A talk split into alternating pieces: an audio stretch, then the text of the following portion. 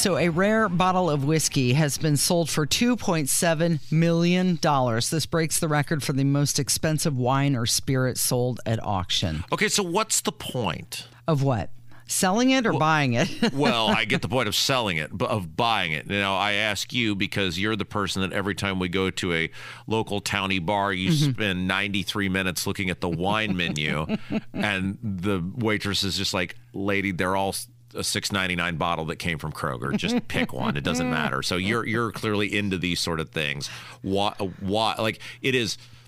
It, what do you do with it? You're not going to drink it, I would assume. So what do you do with it? I, I, I don't know. You brag about having it. It's the same thing of why do you buy some guy's jersey for But- a lot but- of but you- money and put it up above your fireplace and say, look what I spent a lot of money on. But why is it so expensive? Do we know? Okay, so if if it's Michael Jordan's flu game jersey, Mm-hmm. I get that. That's a historical event in sports. Or if it's uh you know, a hat worn by Abraham Lincoln. I get that. It's Mm-hmm. a it's a historical event in American history. Wh- why? Why is this thing so expensive? Well, apparently it spent 60 years maturing in dark oak cherry casks. So did most of our parents. They're not one of just one.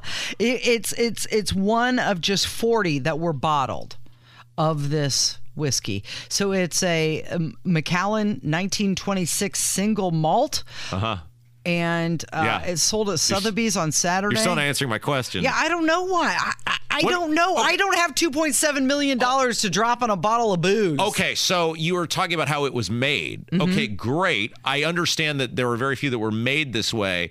So if you wanted to consume that, but what difference does it make how it was made if you're not going to consume it? And how do you even know? How do you know it's even it's not just water in there? How would you know? Mm-hmm. Okay. Like, if you buy if you buy a 1952 Topps Mickey Mantle, you know, hey, that is a legitimate 1952 Topps Mickey Mantle. It's real. It's not a Mickey Mantle reprint from 1995. You have no idea what's in there. It could be who knows what. Okay, well, the auction house's head of whiskey Oh.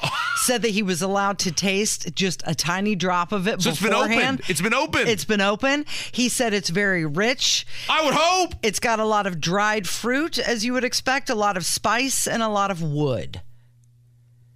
So those are the notes So of I- this 1926 Cab. single malt. Kev, this seems like it's right up your alley. Yeah, I'm very the, intrigued. What the world's going on here? You're a, you're a sampler of the finer things in life. What what in the world is this? I don't know. I don't really like whiskey personally. I'm just kind of wondering: is the hangover not as bad when Yeah. you when you drink a bunch of this I stuff? mean, what- is that like is that a positive eh, to No, I think the hangover is going to be the same.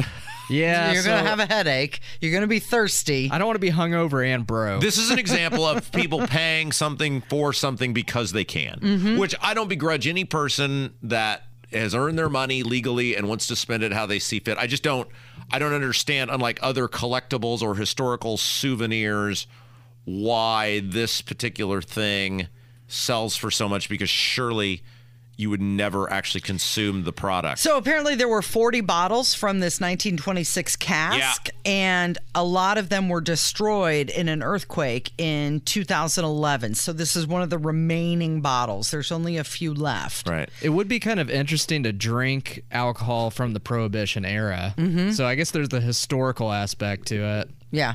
1926. It's just a very old. Like, if you had wine that was that old, it might get kind of clumpy on the bottom. I wonder Oh, if here the, we go with the wine again. if the whiskey, if the whiskey